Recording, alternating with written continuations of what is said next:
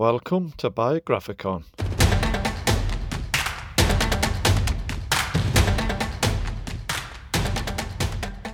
Welcome to Biographicon, where we consider marginalised cultural players of the 18th century North.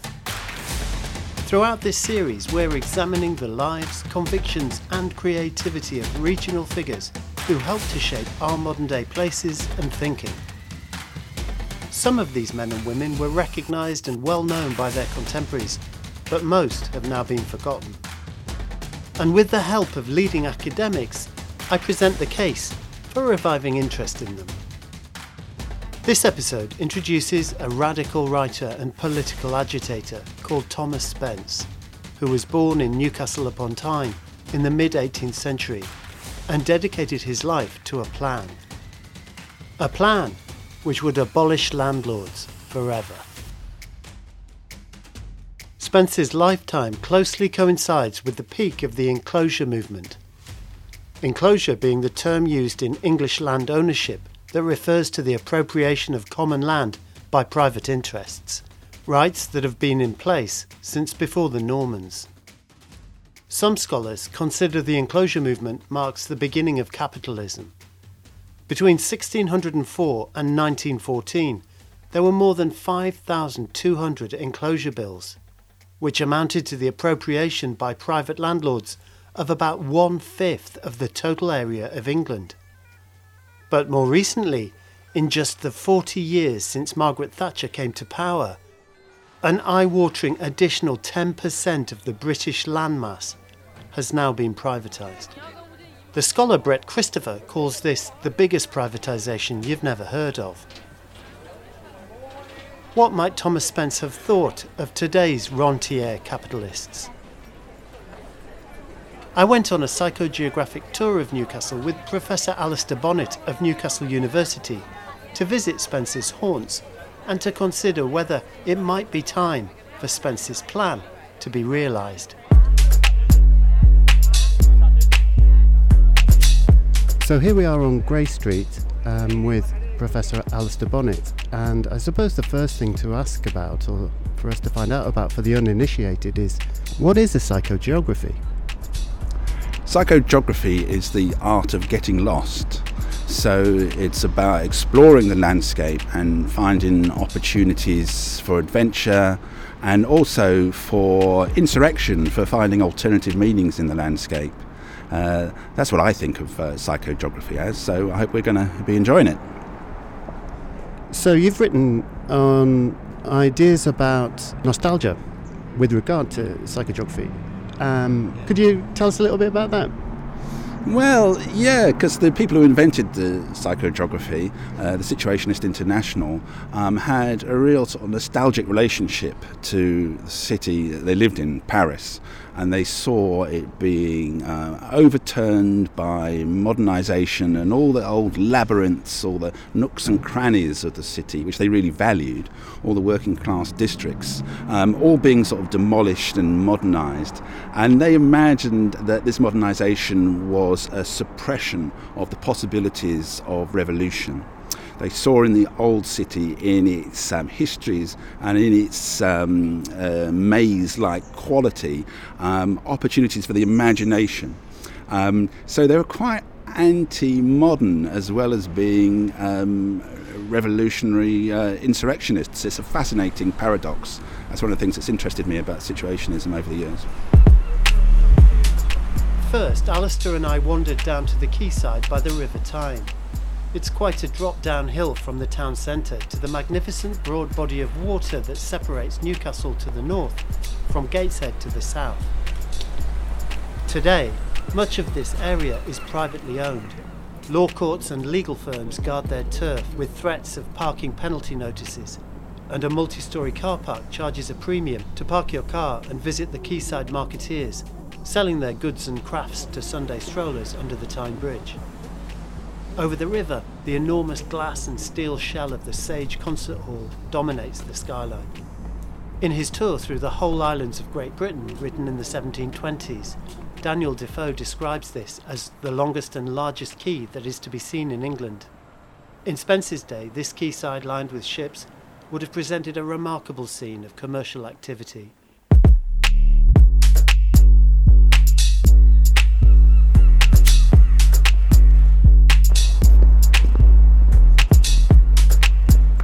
So we're down at the quayside at Broad Garth, uh, where there's a plaque to Thomas Spence. Yes, Thomas Spence, 1750 1814, born quayside Newcastle, utopian writer and land reformer, courageous pioneering campaigner for the rights of men and women, founded a schoolroom and debating society in Broad Garth. And there's a little quote from Spence Dare to be free. So, this is where Spence was born? Yes, Spence was born at the quayside, uh, 1750, part of a family, huge family of 19 children, all very poor. And Spence uh, was born in poverty and died the same way, a rags to rags story. His dad made uh, fishing nets and his mum um, mended stockings. Um, he never made any money and he was never interested in becoming a wealthy person. He was interested in changing the circumstances of ordinary labouring people like himself and um, his parents. And he dedicated his entire life to that. A great um, self sacrifice, including, including having quite long spells in, in prison. He was in prison for high treason uh, a couple of times. And this was a time in which high treason actually had a penalty for being hung, drawn, and quartered, I believe. Um, so it wasn't a, um, uh, a life without risk. We have some descriptions of um, Spence uh, by some of his uh, sympathisers, and this is one from uh, William Hone. He says Spence was a native of Newcastle, small in stature, of grave countenance and deportment, serious in speech, and with a broad burr in his accent. He would sometimes relax a little at evening parties where his plan was discussed.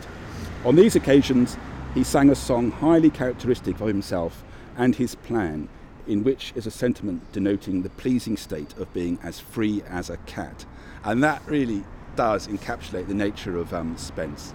He, he, his biggest ambition was to achieve freedom, not only for himself, but for other people of the, of the labouring poor.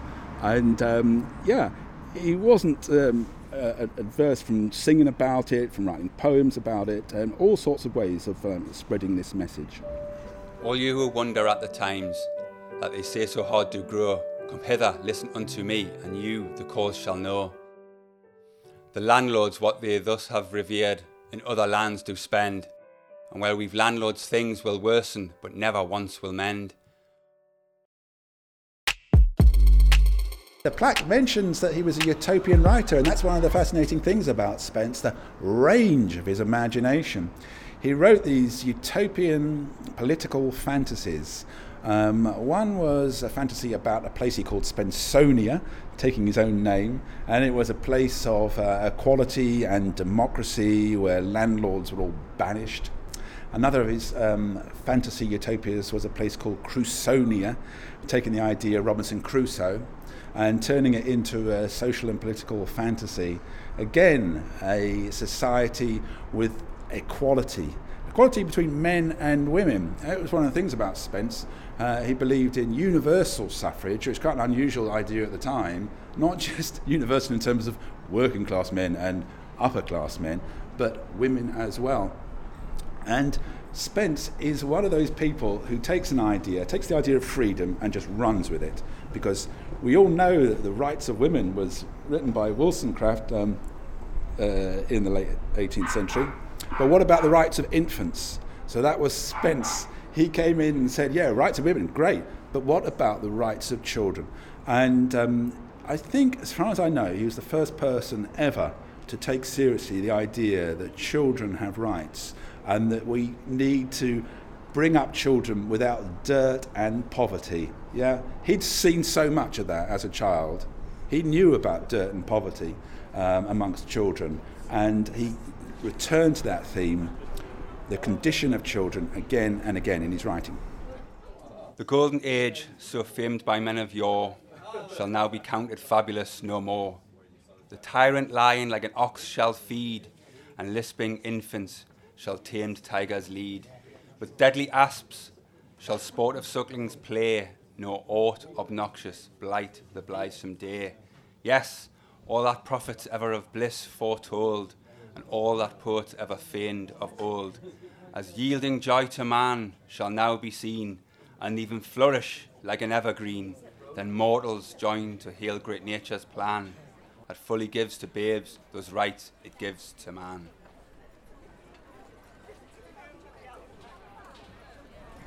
So, was there anything in his background? I mean, where did this come from?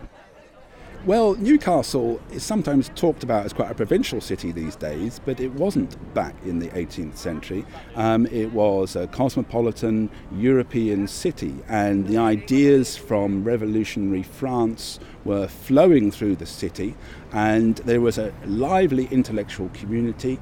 Part of it centred around the Newcastle Philosophical Society, and there were the engraver, Thomas Bewick, who was a great friend of Spence, although they sometimes had literal fights with clubs. Spence was quite a fiery character.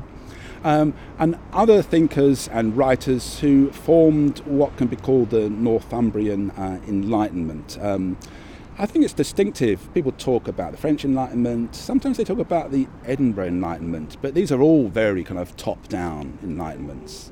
They're about thinkers and theoreticians and writers.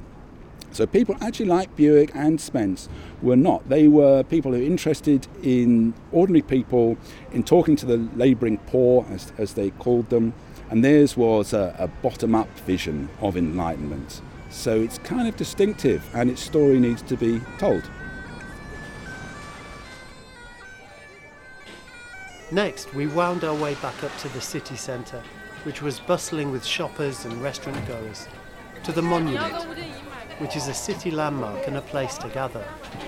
A lot of political demonstrations take place here today.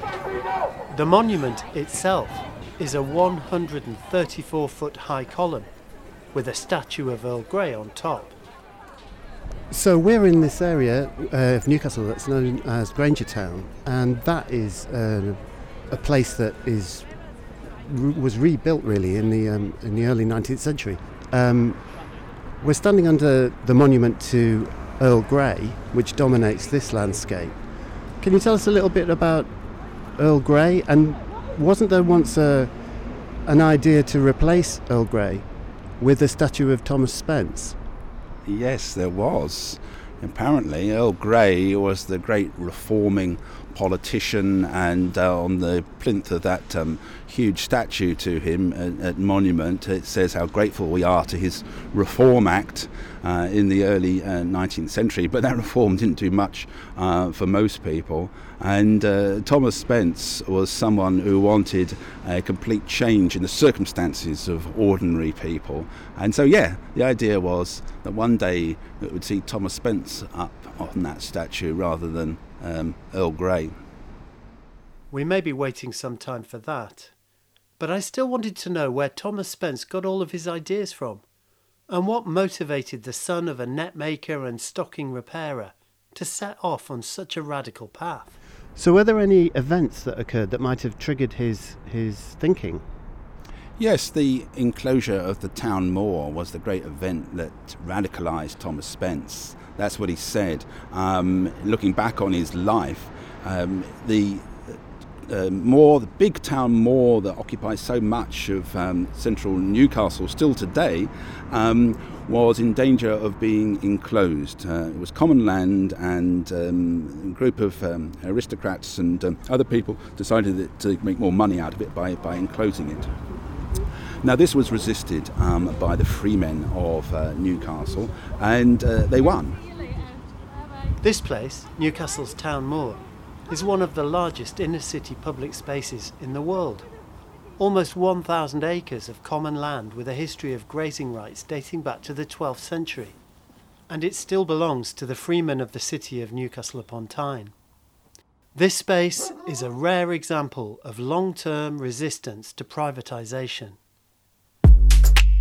In the early 1770s, the Grand Alliance, which was a group of wealthy local families acting as an oligarchy through the town's corporation and mayor, attempted to enclose the moor, in direct opposition to the interests of the town's freemen and their families.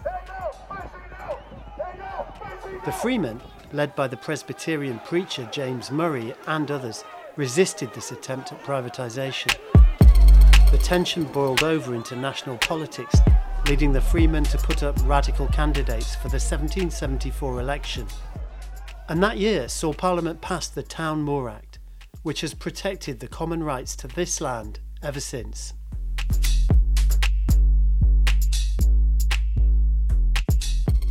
that was a very famous victory. And Thomas Spence, he looked back at that and said, that was the moment I realised that you didn't have to just sort of lie down and accept the inevitable, that people could uh, fight back and they could achieve victories. And actually, he dates his um, radicalisation from that moment of resistance. So, very exciting to him.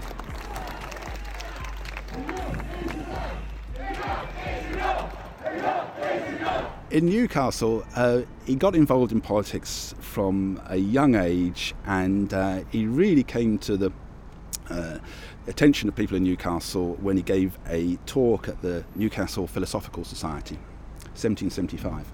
And it was a talk which called for the public ownership of all land and all buildings.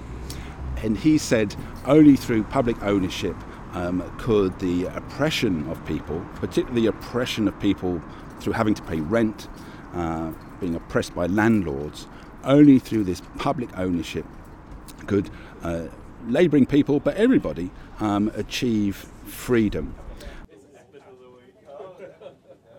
But lest it should be said that a system whereby they may reap more advantages consistent with the nature of society cannot be proposed, I will attempt to show the outlines of such a plan let it be supposed, then, that the whole people in some country, after much reasoning and deliberation, should conclude that every man has an equal property in the land in the neighbourhood where he resides.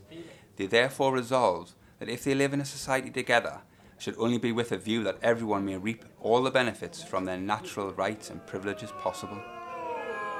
And for this insurrectionary talk, he was thrown out of the Newcastle Philosophical Society. But he learned something then. He said, Well, I'm just going to keep on distributing my message. And he was giving out copies around the streets. And he learned from that point on that um, to communicate a message, it's not just a question of writing. Because um, he wanted to talk to um, what he called the labouring poor. That was his audience. Uh, he wasn't really interested in communicating to the more literate sections or middle class or upper class sections of society. So his was a real unique story. It was.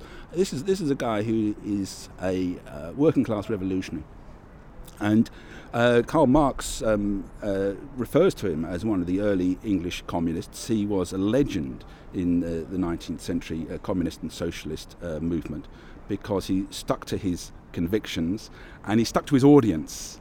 And so his message was distributed by chalk graffiti, it was distri- distributed by songs, he was a great singer. It was distributed by uh, meetings and also through his coinage, which sounds a kind of obscure thing, but he made a lot of his own coins and he threw them out of windows. And his coins have messages on, his revolutionary messages. Spence's plan um, was one of the things that was put on them, or uh, images of uh, animals, you know, cats and uh, cockerels and pigs. Um, and the cat one was a beautiful one. It says, um, you know, live free like me. You know, it's got this sense of animals having more freedom than, than people. And um, he also he has this point about how animals don't have to pay rent. He's got a great little poem about poem about how earthworms don't have to pay rent. Why should we? He really hated landlords. And uh, I think he touches quite a lot of uh, uh, concerns amongst us today um, when we are still labouring under the same type of regime, essentially, that uh, Thomas Spence was uh, born into. He would not be happy to see Britain in 2022. He'd be absolutely shocked. The plan had two elements to it, didn't it? It's about land, but it's also about language. Yeah, Thomas Spence was an autodidact. In other words, he uh, was a self taught individual and he was fascinated with the power of education. And he wanted to um, uh, create literacy amongst the labouring poor. And so he was one of the first people to write a dictionary, and um, his 1775 dictionary um, was a phonetic dictionary. In other words, it translated um, uh, English words into the sounds of spoken English. And he actually published quite a lot of his pamphlets in this um, new, entirely new, unique phonetic script which he invented. Um, so that uh, uh, effort sometimes baffles people.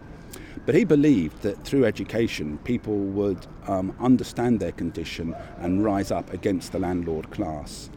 That's one of the reasons he'd be so shocked and ashamed of Britain today, because people are educated, they can read and they can write, and yet they accept the conditions of um, uh, exploitation. Um, all the time. Why is that? I was just talking to my partner about this. It's extraordinary how educated uh, people are and yet how passive. And that's what would have shocked Spence. If he was here now, he wouldn't have said, Oh, great, you're doing so well. It's so great to see all these cars and shops. He would have said, What is wrong with you guys? You're all educated, you're all literate, and you just, you, and yet you allow exploitation and oppression to happen. Um, so he would have been rather ashamed of us, I'm afraid. And is there, is, would you say it's true that there's a tradition then in English socialism that's that's land based and not necessarily like mm. workers based, or, mm. or, you know, is, is, there a difference? Yeah, well, he was an urban boy, um, Spence, but the city was very different back then. The division between the countryside and the city was not nearly so apparent. I mean, there'd be animals, pigs, and all sorts wandering around the streets. So he's uh, ambition to have uh, England as the people's farm sounds very kind of agricultural and, and, pastoral in orientation. But he thought it was as much for people in the city, places like Newcastle, as it was for anywhere else. And it always comes back, in Spence's words, to uh, the idea of landlords and they, they, they, they exploit people and the way they earn money without contributing anything. So it's only through you know, labour and uh, people's hard work that he thought people should be able to earn a living. That's why he's so aghast at the, the landlord class. Because that's one of the unique things about um, Spence and his radical culture. It wasn't just about um, complicated ideas or theories of change. Yeah, it was about um, communicating in the direct language uh, of the people. And um, that actually makes him such a different character to, to later revolutionaries, uh, such as Karl Marx, um, who, for whom it was all about developing complicated ideas and critique. Yeah? So Spence wasn't interested in critique, he was interested in having a plan. What are we going to do? And that was his constant message. He thought he had a plan, you know, to turn Britain into the people's farm, the common ownership of the land and its buildings. And he worked on that and refined it, but he stuck to it in terms of its basic principles. And this is so different from just saying, I have a critique of capitalism. Um, so you can say uh, they're on the same page, they're both revolutionaries, but actually, I think that working class radical tradition of Thomas Spence is really important to remember and uh, connect to because it actually has a far more practical quality um, than essentially the more middle class, more kind of academic orientated forms of radicalism that um, developed later in the 20th century. You know, Marx is difficult to understand. He's verbose. He's, he's, he's full of, you know, the idea that it's only eggheads who can really be um, understanding the world around them. Spence was the opposite of all that. He said, It's obvious what's wrong, and I have a plan, it's going to fix it. it's kind of naive, but it's beautifully simple. And there's an example of someone who opposed landlords, Jack the Blaster, that um, Spence met, didn't he? Yes, Jack the Blaster was a famous local character, and uh, being sick of uh, paying rent, this former miner moved to a cave in Marsden and he lived there with his wife, and he was often uh, visited uh, by people as a kind of local curiosity. But for Spence, this was a uh, person who had set up in freedom away from the oppressions of the landlord class. And actually, uh, Spence claims to have been the first person to write the words um, the rights of man in English and he was uh, recalling this. He was recalling his um, uh, visit to Jack the Blaster, sitting in Newgate on a charge of high treason, and he recalls that um, he went to visit uh, Jack the Blaster and he wrote with chalk above the fireplace um, of this free man, as he calls him, the following lines. Yous landlords vile whose man's peace more, come levy rents here if you can. Your stewards and lawyers I defy, and live with all the rights of man. And he puts that rights of man in capital. And as he says, he says, this is the first time that the rights of man expression was used in English, and it's so extraordinary. It was used in chalk above the fireplace of an old miner in a cave. And that tells you a kind of working class history of this rights of man. So often associated with later writers and more kind of literary and philosophical tradition, but actually it comes from this um, very humble origin. And you can go and visit this place today, can't you? Because isn't it a gastropub? Yeah, it's a pub, and um, you can go and see the fireplace. Yeah, it's just there in, in the back of the pub, and the, the cave is still worth a visit. Um, uh, it's not particularly um, uh, highfalutin in terms of the menu. Um, and they do mention the Jack the Blaster reference, but there's no reference to Thomas Spence. You know, this could be a key pilgrimage site for people interested in uh, English political history. But as so often with Thomas Spence, his story is forgotten, it's marginalised, and some of the reason for that is because he was interested in the labouring poor as his audience. They were the people who were listening, and they were listening. Um, you know, Spenceanism is the only political ideology to ever have been uh, outlawed in this country, um, as far as I know. Um, so that was in 1817, a little after he died. Um, the uh, British Parliament outlawed Spenceanism and Spencean philanthropists. Um, why did they do that? Yeah, they did it because there were so many people, so many ordinary people, who were drawn to these ideas. And of course, later years they all got forgotten. We Spenceanism. When I first came to Newcastle, I'd never even heard of this guy. He's not part of the curriculum. Um, and I, the first thing that really struck me was to learn that there was a political ideology that was so influential, so important, that it was actually outlawed. And it was called Spenceanism. And that tells you something. So, in your own writing, when you're reconsidering the past, you've talked about nostalgia. And that almost seems a rather contradictory idea when we're discussing radicalism. But you don't think so. Why is that? Well, the socialist tradition has a long history of looking to the past for models of a society which is freer, which is better, and we can see that in the history of the idea of alienation. What is alienation? It is being ripped from one's natural state of being. The whole point of Marxism is to say that we have been alienated and we've been removed from our natural state. That is why I say I'm not accusing Marx of uh, nostalgia. I'm saying nostalgia is part and parcel of the intellectual argument of communism, but it's also there again and again in different socialist movements who look back. And at the moment, we have um, socialist movements that look back to the welfare state, that look back to forms of um, social cohesion um, which we have lost that uh, imagine capitalism as a process of um, pouring acid on the connections that bind us together. And so this isn't admitted to because often people imagine that backward looking people are old, which is the worst thing you can be in a modern society, isn't it? Uh, backward looking people are old and they, and they are conservative, and but really, this theme of nostalgia um, is something you find across the political spectrum, and it's really active and it can be really creative and productive in uh, socialist and communist thought. It just needs to be understood and acknowledged. But in the 18th century, the term radical really meant reformist, didn't it? Well, there was a sense that people were losing a lot through the introduction of capitalism. Capitalism was wrenching people away from the countryside. It was destroying old ties and old communities, and it was creating a lot of alienation and poverty.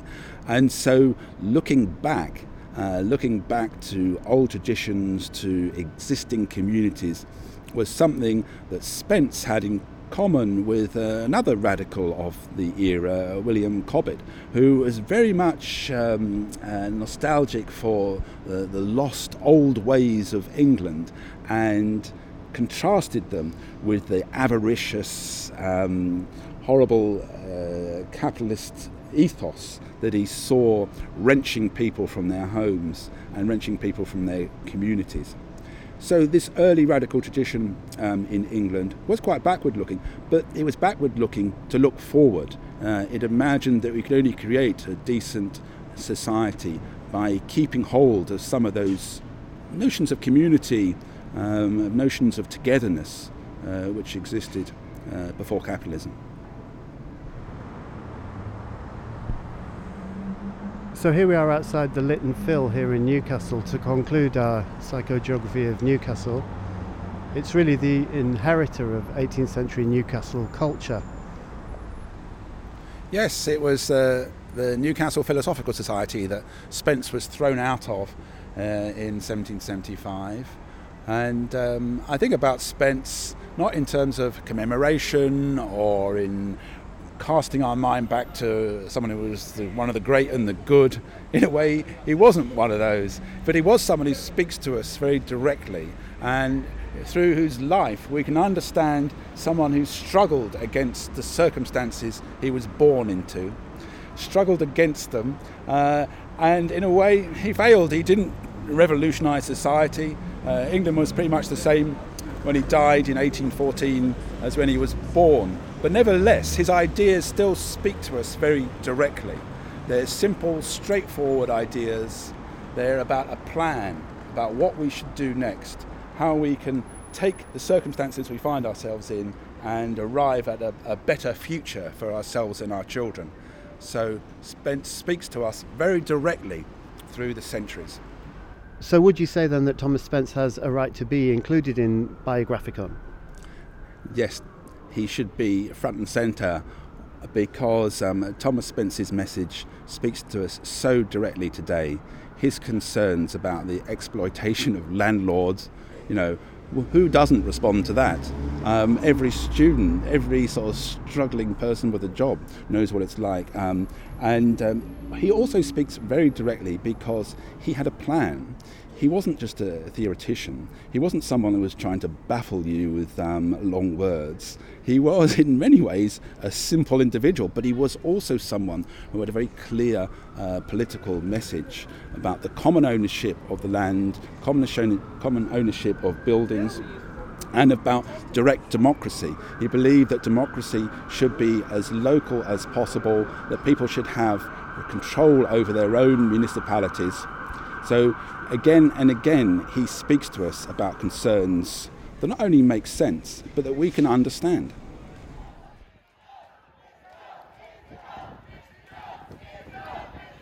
Thank you, Professor Alastair Bonnett, for sharing with us your fascination with Thomas Spence and his deep resentment of landlords, a sentiment I sense which may be shared by many. Sometime in the late 1780s, Spence left Newcastle for London to pursue his plan and he never returned. There, he gained a substantial following, and his admirers formed the Society of Spencean Philanthropists. Spence's plan upset the authorities to such a degree that after his death in 1814, his ideas were outlawed. It's easy, perhaps, to see why the memory of Spence and his thinking were buried by the state and its landowning class.